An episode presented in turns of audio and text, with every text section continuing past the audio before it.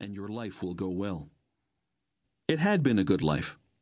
He'd been reared in Amherst, in the Commonwealth of Massachusetts, the only son of Horace Lamb, a proper professor of classics and rhetoric, and his wife Matilda. In the quiet, green canopied village of Amherst, Richard had learned his classics well, and ancient history too, before attending Harvard College over at Cambridge.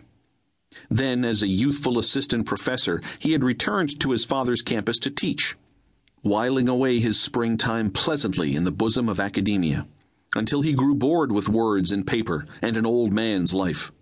He knew there were better things, a vast wilderness, for example. After spring term, he had quietly packed, said goodbye to his startled parents, and headed west toward St. Louis, and never looked back. He had joined the Ashley expedition and toiled his way into a stunning new life. He was young and he was free. He had first seen this place in the autumn of 1831, when he, in a small company led by Jim Bridger, had trapped Elk Creek for a while. It was a dangerous place to be, well within the southern reaches of Blackfeet lands. Along the lower creek was ample evidence that it was a favorite summer ground for Bugs boys.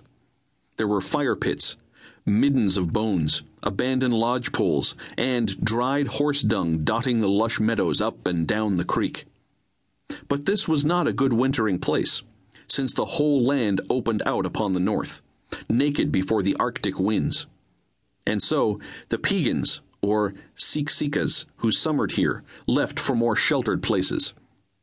Richard Lamb learned to come here in the spring and the fall and gaze upon this Eden, where he would someday build his home.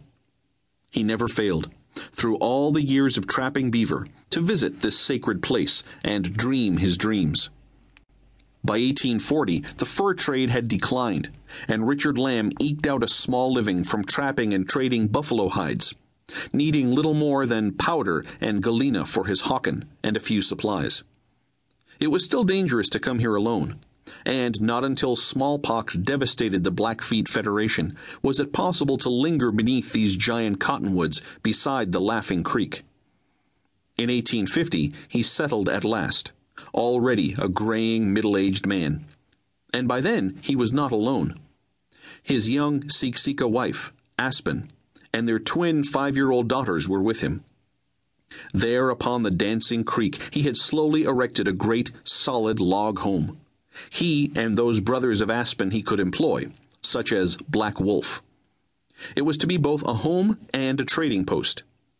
For fine peltries and good buffalo robes, he would trade knives and muskets, and lead and powder, and cast iron pots, and iron arrowheads, and calico, and four point blankets, and a lot more, freighted up by river packet to Fort Benton on the Missouri.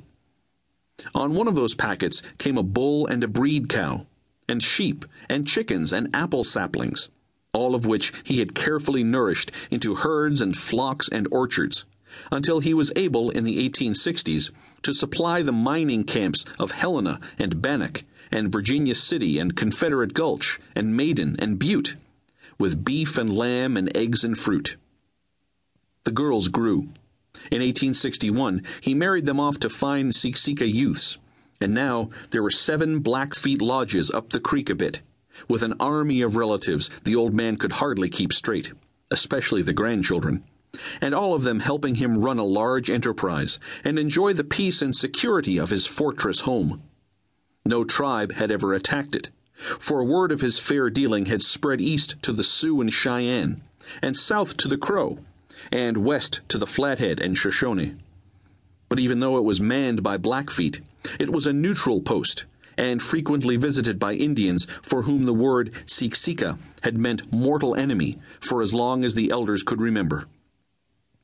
As the old man gazed out upon the great massif of the crazy mountains, still white this June day and glowing pinkly in the long sun, he thanked God, as he always did, for this day and this place.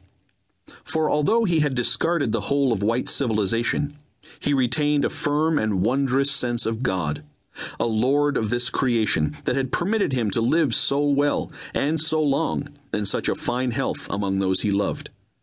His focus dropped to the seven lodges 200 yards away.